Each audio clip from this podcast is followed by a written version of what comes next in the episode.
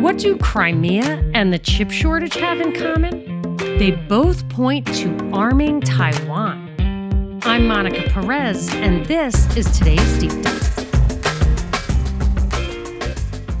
If you want to hear this deep dive commercial free, there are two ways to do it. You can go to the free podcasting feed uh, that I do. It's me and all my stuff and only my stuff, Deep Dives with Monica Perez on your favorite podcasting platform. But if you are a member at Rokfin, rokfin.com slash propaganda report, you can get all of that and you can get any videos I do. I will post them there, usually in real time. And Binkley does all his stuff there too, commercial free, and his live streams there. So that's a great deal. And you get all the stuff from all the other creators. I mean, it's such a robust platform. I love it.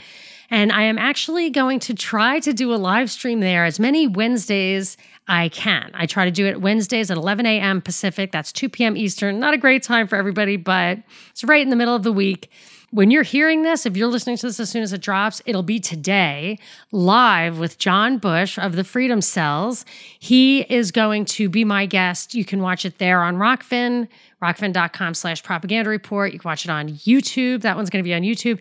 And then on Friday, which is October 14th, 2022, I'm doing my part two with Ian Davis about the multipolar world. And that's also going to be at 11 o'clock.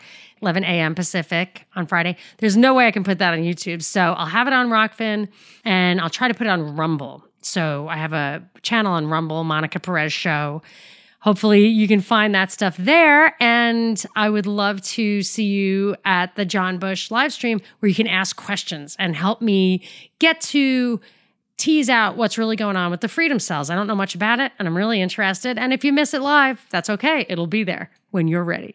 So let's get onto the diving platform here and take a giant stride into the deep blue sea with this headline. I call it it looked like a, an agenda searching for a headline. See why this is the story. Not only did I choose to do this story for today's show, I just, the entire article just got my, triggered me as it were, left and right. So I'm going to go through the entire article.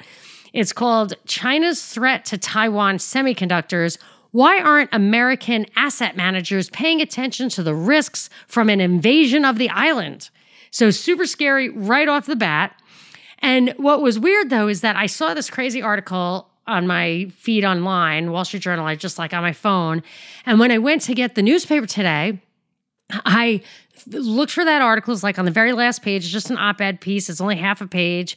It should not have had like 20 different things like what, what, what. But in that newspaper, this newspaper, are four other articles on Chinese semiconductors. There were five articles on Chinese semiconductors in this one newspaper alone. And of course, you know me, I'm like, what is going on? So there was some legislation, or I should say, like a commerce department ruling that came down on Friday that's making a lot of waves. There was some reactions in the stock market. I'm going to get to the bottom of that. And then, um, but I think after I went through all these articles. I went back online, I pulled all the threads, clicked on the links, watched videos they had embedded.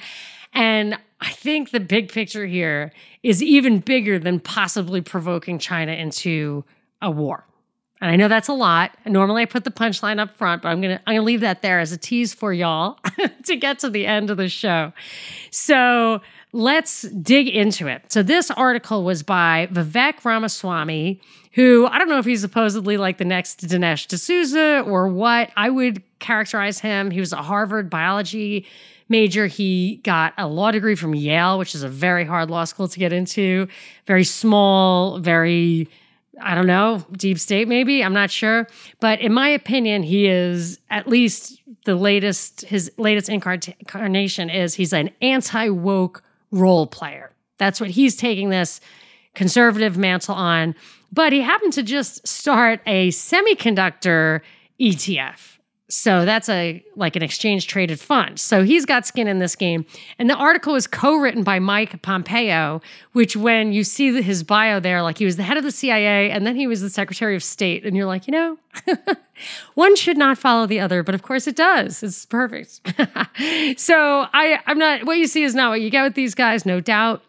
And um, but still, like, why am I interested in this this issue? I did a deep dive on it already, and why would I keep coming back to this issue? And and the thing that has been bothering me about this is there's all this I, I, probably have to do a ukraine update real soon but there's just all this um, escalation in ukraine they blew up a bridge from the mainland to crimea and uh, and when they compare taiwan with crimea and in this article it leads off with the first paragraph says like if china annexes taiwan and we know that the word annex has probably been used in the wall street journal 99% in the past whatever years, eight years, to refer to what happened in Crimea. Now, what happened in Crimea was they had a nearly unanimous vote cast by almost everyone who was um, eligible to vote in Crimea to join Russia and leave Ukraine. And that was completely reasonable. That's where the Russian Black Sea Fleet is. It's like San Diego and the US Navy. That's what it's like there. But mostly, I think why they absolutely did it nearly unanimously is that Russian is their first language. And the first thing the post coup government, the government that we installed after conducting a coup in 2014, first thing they did was ban the Russian language for any official purpose. So that's why these places all want to leave because they don't speak the language of their country. How could they even be informed voters if they if their first language is Russian? So of course they're going to go there. But that also implies why would the Ukraine government do that? If they did a coup and they want stability in the country, why do that? Extremely provocative thing. And I and I have to say, of all things that would make me think that we provoked the Russian invasion on purpose, provoked the um, the referendum in Crimea to go Russia's way, it would be that language law. So when people say, "Oh, well, maybe China will will annex Taiwan the way Russia annexed Crimea. I go one step further and think, well, maybe we'll provoke China the way we provoked Russia. And that makes me nervous. I mean, we do not want a war. And a lot of these people do want war. I mean, that's what's hard to understand. Our interests are completely not aligned with these people. So when you in in one of the articles that was embedded, one of the videos that was embedded in these Wall Street Journal articles, there was one of the people they were uh, interviewing was a guy named Timothy Heath, I think. He was from the Rand Corporation. And the Rand Corporation is a supposedly what they described it in the article was a nonprofit think tank that gives research to the Pentagon. It's like, well, it was founded by the defense industry and no doubt is still funded by it. It's funded by the US Army. I mean, it may not be profitable, but it has to get funding from somewhere. Those are the people who are controlling the output, and it's all about arms. And throughout this material that I was reading, and this is for a while what I thought the real underlying issue was, you have people from the Rand guy from the Wall Street Journal, from um, I guess Kevin McCarthy, a congressman from California, all saying, you know, what we need to do is get arms over to Taiwan. They want to buy weapons from us. Biden needs to allow that. And I guess Biden's a little schizophrenic on this issue. I know that he has deep financial investments in China, last I read, and I never read that they were severed, even though Hunter stepped down from the administration or that board. I never heard that they divested themselves of those interests. So he definitely is got some one foot in the door over there, kind of like the way they said Trump had investments in Russia, but he really didn't. I mean, he really did not. Biden really does. So I don't know how he's getting away with talking out of both sides of his mouth. I mean, it's possible China wants a war too. It's possible that we'll provoke an invasion of China and they'll win. you know they'll get it. And and that way we feel like oh well we tried. Do you want world war three? Uh, we just have to give taiwan to china. But so that's what worries me about all this why i follow this story. And i think a lot of people are interested in that because that's that seems to be the hot zone. Uh, so they talk about what would happen if he uh, if china annexed taiwan. And what they say is that it creates risks for us investors and that that and that's leads to the headline asset managers need to care. And the purpose of that in my opinion is to do two things. One is it's to give it's either to pressure companies into behaving this way or to give cover to companies for behaving this way that the so there's a semiconductor chip surplus right now seems like. Or in, in one of the other articles in the journal yesterday was it said fall in pc shipments is steepest in 20 years and it says that the PC demand fell off 17% from last year, and high inventory is a major concern for chip manufacturers uh, and the PC companies. So, in that article, in this journal, it said Advanced Micro Devices cuts its quarterly revenue forecast, citing weaker than expected demand for the PCs that use its chips. So, they're not going to invest in more chip manufacturing. They're, if they don't think it's needed. And we're not going to be panicked about a an interruption in chips if we have more than we need. Now, that story was pretty well buried and it also appeared in the same section of the newspaper, the investor section, as another article that I found to be totally misleading in light of that statement by Advanced Micro Devices about the inventory surplus there was an article nearby that said stocks fall as NASDAQ hits lowest level since July 2020. And it opens with chip makers led the losses with 5 and 6% declines in market value because of Biden's new restrictions on exports. So, th- what I was saying is, or it's the Commerce Department did some restrictions on chip exports and a lot of other things. I'm going to get into it on Friday. And these guys are saying in the one article that, oh, it's all about that. That's what's happening. It's really affecting their prospects and all that. Whereas, like nearby, it says that they have actually a surplus. So I feel like a lot of what's happening here in this story is they are trying to uh, shape the behavior of asset managers. And by the end of the article, they get to hitting BlackRock directly BlackRock is one of them, but they are also, I don't know how they're playing the chip manufacturers, but the chip manufacturers are seeming to balk at these export restrictions. It is really hurting them. But in the very long run, perhaps they know that they aren't going to be able to compete if China really enters this market robustly and maybe they're on board with creating kind of two zones. I remember we talked recently about Comecon, I think it's called, where it was this economic um, block for communist countries to trade with each other and exclude countries that weren't in the communist bloc. And it's possible that we've gotten our our manufacturers to get on board with that kind of an arrangement. And some of these this Commerce Department export restrictions include threatening countries that don't abide by these limitations by putting them on what's called an entity list. And it, it kind of harkens back to what I think Janet Yellen was saying about some of the Russian sanctions that we want all the countries to get on board with these Russian sanctions because we want to start this kind of a block. We need to isolate the Russia China alliance. At the time, she was just talking about Russia, but it looks like they may be using the same kind of tactics here with China. So on the one hand, they are trying to use these these restrictions, which basically say that especially with respect to advanced semiconductor chips, you can't invest us can't invest in the chinese ones. China can't invest in ours. You can't um, export these chips to china. You can't export the manufacturing equipment to china. Other countries who use us technology they have to abide by these rules as if it were us products or get on this entity list. You can't have people who have the talent can't go work for chinese companies. I mean it's really draconian so that is that is having a, a real impact.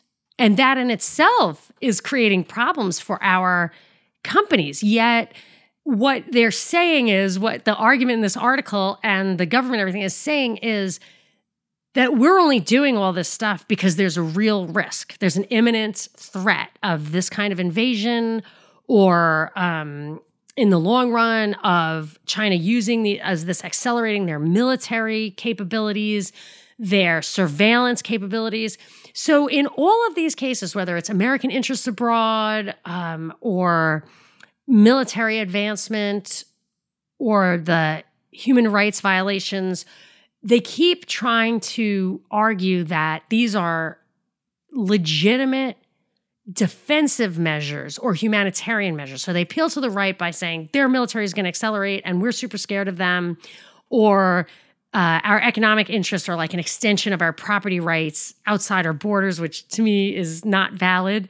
But that's what we say, and I think that appeals to the right. And then the humanitarian stuff is like their their argument for the left that the the surveillance is used to oppress minorities and uh, Muslims and stuff. So they always try to couch their agendas in terms that we can accept morally because they are really an extension of our authority. But that's definitely not what's at play. So, at first, what I thought was at play was that they simply wanted to facilitate weapons sales to Taiwan, as simple as the military industrial complex.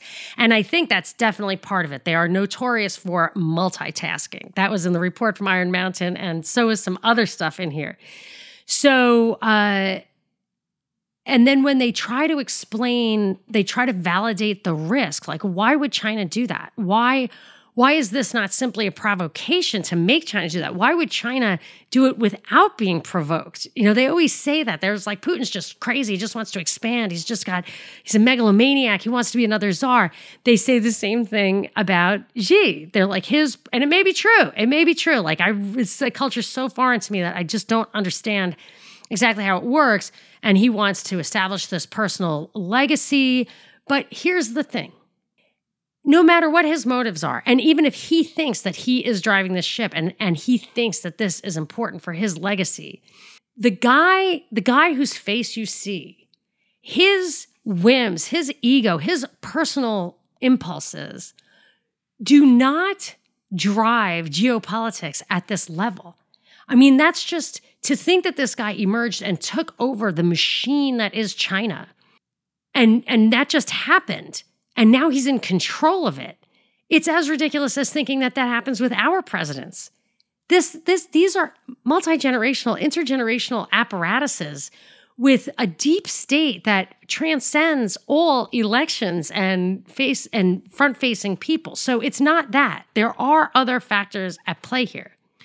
Uh, so so they get into that. They're they're like saying like you know there is this idea of a silicon shield that because China depends on Taiwan for these semiconductors, they would never invade Taiwan. That's what Taiwan thinks is their shield. But we just we're pulling that away. We I, I when I did that my first show on the semiconductor stuff, which is so weird because I'm not a specialist at all, but I'm just trying to understand the policy.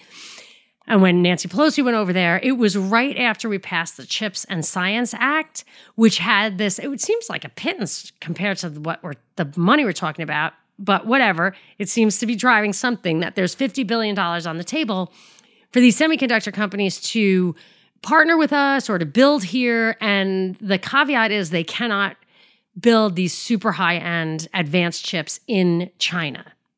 And the fact that they can't build those chips in China you know, I don't know if they want to or not. It seems to me that the roots of the Taiwan semiconductor semiconductor manufacturing company is in like MIT. So I feel like they'll do whatever we say. That's how it was set up, and that they too need face saving. Like all these arguments seem like they are meant to get us to understand the machinations of this stuff, make it look like they're writing a script of how World War III was started, when really it's more like the book secret origins of World War One, where these power players are behind the scenes trying to create conflict because what they want is a war.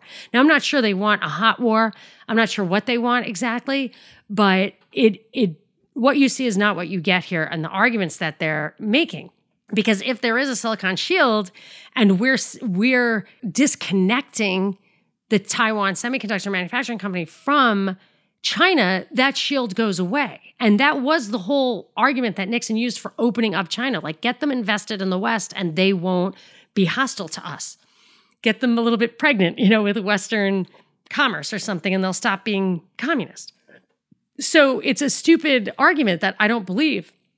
So, what, what do I think? Part of what I think is that this is a very long term, or I should say, at least a, a few year long psychological operation because they keep pointing to the chip shortage that we experienced during lockdown as demonstrating our vulnerability to the supply chain. You've heard that, I'm sure, a thousand times.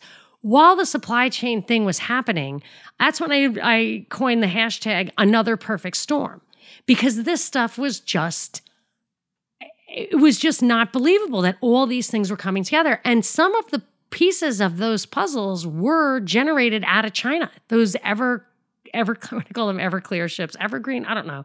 I mean, those were Chinese ships. Like maybe they were scuttled by us, but I think, I mean, looking at how they're conducting the lockdown shoulder to shoulder with us, I can't help but think that there must be some. I mean, we saw the collusion at Event 201, but what they do is I think they generate these, and this was in Event 201 also. Like, we want, this is one of the seven calls to action that's published on the Johns Hopkins website coming out of Event 201, which predicted, and I would say planned, the COVID thing. So, what they said in there was, we want business to feel the pain so that they lobby government to spend money in these ways, to conduct policy in these ways, so they themselves put their money into these kind of precautionary investments. So I during when when these supply chain things were rolling out, I was like, I don't know what their point is here, but this is clearly being manufactured. And now I would say it was manufactured so that we would see how vulnerable we are to this and it would justify us taking action as if we're at risk of attack. They always put it in kind of war terms and they they conflate economy with war, with military, with with defense. And, and, you know what? That is how I feel about the railroad workers strike. I did a deep dive on that too, and it looked like it was resolved. And I said, like, I'm not I'm not counting this as resolved until it is because I think they would use the railroad workers strike. They may try to make very generous terms and still have it not resolve the labor issue and use that as the way to demonstrate that we are uniquely vulnerable to uh, railroad labor disputes and they can't be reasonable. And so we need to invest in mechanizing, you know, or, or invest in tech that will eliminate some of these workers. And I actually got an email from a railroad worker who said they've been trying for a long time to cut that engine crew from one to from two to one. I didn't even know that. So I just heard that the railroad workers, one of the unions, did not approve what looked like a totally fine deal. And I'm afraid that they're going to demonstrate our vulnerability like they're demonstrating the vulnerability of Europe to Russian gas. They really had to bring it to the absolute limits for that to happen. But they finally got Germany to walk away from the Nord Stream pipeline. I guess that wasn't enough because then they had to blow it up.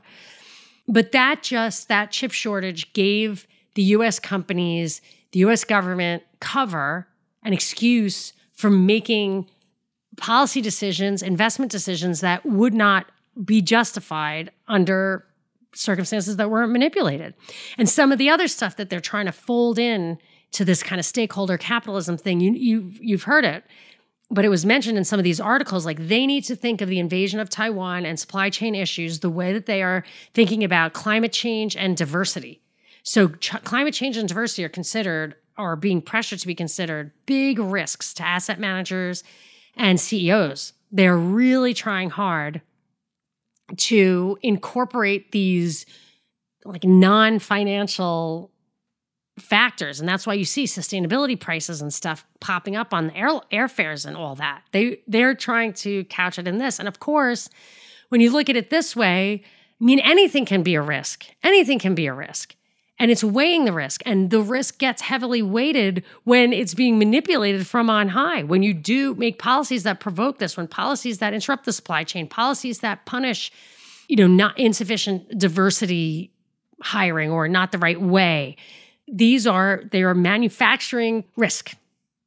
And another thing that they mentioned specifically about that right up front in this article was shareholders will be able to sue you if you were on notice for this risk, and we're putting you on notice right now, basically, and you didn't take precautions. So, all of these things give these CEOs justification if they're looking for it or real cause to change their behavior. And by the end of it, they are calling out BlackRock by name for having a double standard, favoring China, wanting very much to be the number one asset manager or the number one foreign asset manager in China, trying to, um, I think, BlackRock might have been the first one to get approval in China to go start financial operations there. And at the same time, they're very lenient with China on climate change stuff, but very harsh with Intel on climate change stuff. Intel's a chip manufacturer. So they're really hitting BlackRock on this. And I've seen other articles in the Wall Street Journal that are starting to criticize BlackRock. You've probably seen some like backlash against that, wondering what what is this? Like somebody speaking out against ESG in the mainstream I feel like this is where the conflict is. They want BlackRock to heel when it comes to whatever they're up to with Taiwan and China, maybe specifically about the semiconductor chips above all else. So then there were a couple more articles the one was titled US Curbs Threaten China's Rising Chip Makers. And that's about the Commerce Department rules that greatly strengthen some rules that kind of already existed. The rules that existed previously were uh, restrictions on certain things. This is saying that you cannot do some of these things. You cannot export chips and chip making equipment without a license. So you have to have a license to engage in that trade with China right now. And the article mentions smartphones, personal commu- computers, data servers, and quote, other everyday devices. But there was a video embedded, and I think that article, if not uh, the next one, the next one says US gets tough on China's chip sector. It's probably a very similar article. But it embed this thing that was all about, there were two videos embedded. One was all about supercomputers, and the other was all about drone swarms. so, which is the real one and which is the, you know, where's the Easter egg? And the drone swarm one was really scary. And it was like these advanced chips are necessary to coordinate the drone swarms, and we need to slow down the military. So, that article, US Gets Tough on China's chip sector, was about you slowing down the military and um, and it pointed out that the Chinese can't not only are these new commerce laws in place, but there are also laws in place that the, so we can't invest in Chinese companies, as I mentioned earlier, can't send talent over there, can't export, our allies can't export. But Chinese, this is a separate thing. They can't invest in certain of our tech sectors. And there's an actual, I call it the House on American Activities Committee. I think Chuck Schumer runs it. It's called CFIUS. I think it's the Congressional Committee on Foreign Investment in US Companies. And they said they have to assess whether China's investment in the US tech sector is going to uh, make the supply chain vulnerable, would threaten US tech dominance in that sector, and if it would make uh, allow for personal data collection and and that would be vulnerable to Chinese hacking. So those are the criteria they're using for for that. But the thing that was the big new event was this Commerce Department stuff where it, where we can't push stuff out to them. So the thing about the drones that was pretty scary because they said that what happens is they'll send the drone swarm over to take out a missile defense system by drawing all the missiles out. So they're big and and it's like a it's like a bee swarm. So if one one drone like a bee gets taken out, the other drones keep doing their job. Maybe a new one comes up. Maybe they they re-coordinate, whatever. But they can take all the missiles out, and then maybe they're their bombs come through or the ne- next drone swarm actually has missiles on it and they can drop that. Like that was a big thing. It was a very scary video.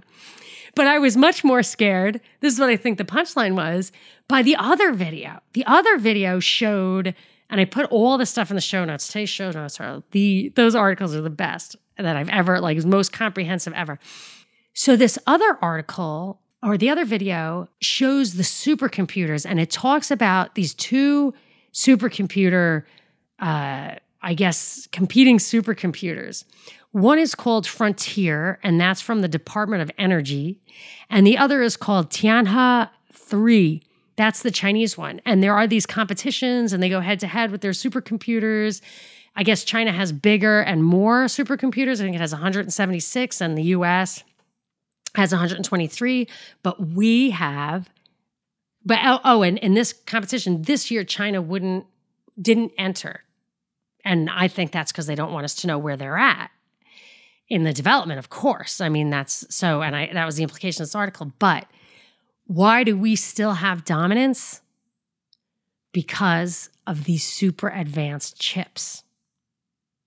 So these supercomputers, and anybody who knows about this industry, I'm sure what I'm saying is not a revelation to them. Like I'm telling people who are like me, don't know this stuff, and are trying to understand why we may or may not be on the brink of World War III and what is really at stake, why the five articles were about Chinese semiconductors. And I think that it has not, it isn't about the military applications, although there's always multitasking at work. I think it's about these supercomputers. They they were saying that uh, they can they're capable of one quintillion calculations per second. That's like a one with 18 zeros, and it's two billion times the capacity of your laptop. And frankly, I've never had to do anything my laptop couldn't handle. So, ah. So they get into what they do, what they're for. And again, I'm no expert, so I'm sure there's a lot to it. But the guy they were interviewing, the guy who is the expert, the guy who's in Tennessee, where this stuff is ground zero, by the way, Oak Ridge, I think it is. So he was talking about how what these supercomputers can do is is he the way he said it was that they could solve the world's most pressing problems. And as they dug into it, they said they can just run countless simulations. And I immediately flashed to the importance of the scenario analyses. So, Event 201 was a scenario play. That 2010 technology thing from Rockefeller Foundation had four scenarios. They'd gotten down four scenarios. And then the 2017 SPARS document was one of those scenarios. So seven years later, they had it down to one scenario. And then in 2019, they had the actual rollout. And these are all, I think they're all Johns Hopkins involved. Certainly Rockefeller Foundation was in the first one, Johns Hopkins was in the second too.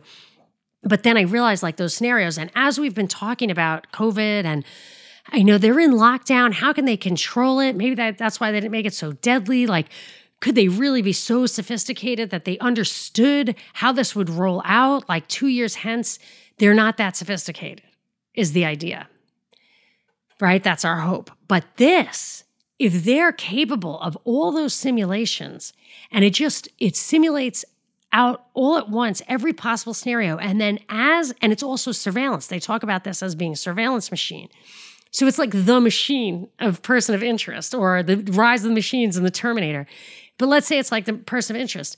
And it's it's it's machine learning and it's self-learning, it's artificial intelligence, it's all of these things. So they set the scenario that they want to look into, the simulations they want to set. And at the same time, these machines are are collecting data. They're collecting every keystroke that you make, right? So they are I'm inferring this, but I think it's the way, I think this is the upshot that I'm, I came away with. They are looking at in real time, they can put all that data and, and tweak those simulations, tweak them and tweak them and tweak them. So if they had that thing during COVID, with every movement, with every newspaper article, with every social reaction, they could revise their simulation and what happens if you have that kind of power to predict, to really predict? And that's what they said in the report from Iron Mountain in the 1963. They said, we can predict how a small tra- change in the draft law can affect real estate prices in lower Manhattan, thanks to computers. That's what they were saying 50, 60 years ago. So, can you imagine what they can do now and what they could do then? If you have that power to predict, you have power to profit from it, to influence it. I mean, you can you can say it's not it's not strictly control, but it's tantamount to control because you can get you can see other people reacting in real time and you can get ahead of that reaction. And because you have all the scenarios laid out simulation can tell you what to do next could do it for you. And i'm not i'm not trying to be scary either. Like i didn't this this isn't where I started. And this, you know, this morning I thought I was going to be talking about the Rand Corporation and the defense industries. I looked up where Kevin McCarthy gets his funding. You know, I just like who owns Kevin McCarthy, and I ended up here. So, so I'm wondering if the idea of the of a Chinese war, an invasion of Taiwan, of of any of that, if they want I mean, obviously they're trying to get these things built here, these chips made here, and they don't want their chi- those chips made there. I mean, maybe this is like the Manhattan Project. Maybe this is like the World War II race for the bomb. Like whoever gets it first, they will have the machine, you know, and that they don't even care if there's a World War III. Or, or World War III will just accelerate the process. It will just cut China off and get these guys to be able to, to master this because as I've said before, like it looks to me like the West has finally acknowledged that they can't beat the world island, the Russia China continuum, the resources, the human resources of China and the natural resources of Russia. And that's why they can never have Germany be part of that because that has the industrial resources. And obviously, everybody's building up industrial resources and people have commodities in other places um, and human beings are everywhere. But I'm just talking about the sheer power. Can could the West ultimately dominate that world island, that Eurasian continent? And I concluded no, they couldn't. However, this may be the way, and this may be. You know, when you're when I'm asking like why does China cooperate in some stuff and not on others, maybe they're both playing their roles on this level of the chessboard. And I'm not like, I hate that Q co opted that. But really, at the top, it is it is East versus West, and it is this race to build the machine. If you've never watched Person of Interest, it's a series that I really liked, even though I knew it was just telling us, you know, it was predictive programming. But I liked it. I like Jim Caviezel. So uh, if you don't know what it is, watch it. It the machine can it, it it is connected to like every computer, every camera, every every microphone in the world and it can trace it is what that total information awareness you can wiki that was founded to be. It was a, a bush era us government project to have 24-7 surveillance of every single person. It was called total information awareness. And i feel like this is about who will build the machine first so I always like to have a takeaway that isn't super scary, even if that like conclusion was. But my takeaway is that yes, this stuff can scare the crap out of you. But the fact that they are actually waging this war right now in plain sight means that the war is not anywhere near over. I mean, they are in the thick of it. And yes, you can root for us to have it, but if you could go back in time and hope that nuclear bombs were never invented, and some people think they weren't. Some people think that there was just conventional bombs, that the firebombing of Dresden was basically exactly the same as Hiroshima and Nagasaki. I don't know about that. Um, I never went into it. It seems like nuclear power is certainly real. But if you if you could go back in time and just say, you know what, what if you know what if the East and the West or Germany and the U.S. blew up each other's nuclear research facilities and it set back the development of the bomb enough that we could, as a society, evolve beyond the crisis, move past the crisis, so that because ultimately you do need the people's consent. That's why this media is so, um, you know, they carpet bomb us with this propaganda because you need the people's consent and they like these crises. They're building up China fear. I feel like that's, you know, they build up the China fear for this. Like everybody's promoting China fear. And if you if you pull back the curtain on that, you've got you know there's always some military intelligence guy behind that, or you know it's always comes back to that.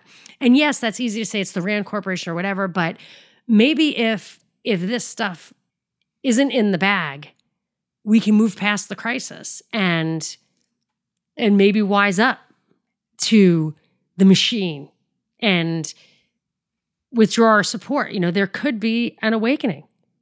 There could be. And, and I'm not just trying to find the silver lining. I mean, we are at an information flex point where, in order for them to have this technology to accelerate the information state for all of that, some of it gets out. There's a lot of limited hangout out there, and the internet, as restricted as it now is, is part of that. Our ability to understand things. So many smart people trying to crack the codes here, and they have voices and stuff. It's possible that this is just too big a project. It's going to take too long, and that we we could push past it because it's not done yet. This war is this war is they haven't even gotten it started yet.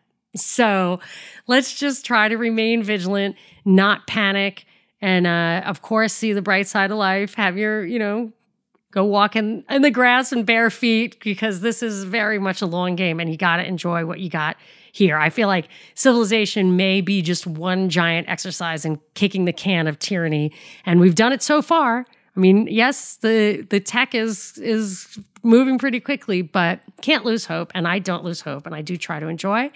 And if you enjoyed this podcast, please share it on social media or with someone you think would also enjoy it. And feel free to tweet at me at Monica Perez Show. And please, if you are listening to this, as soon as it drops, you can come join me live talking to John Bush. It is uh, on October 12th, 2022 at 11 a.m. Pacific on my YouTube channel, Monica Perez Show. And if you are listening to it a day late, you can catch me live with Ian Davis on Friday, October 14th at 11 a.m he's not going to be on YouTube. He's a little too hot to handle for that, but we'll be on my Rumble channel and Rokfin, and I think even on my Twitter at Monica Perez Show.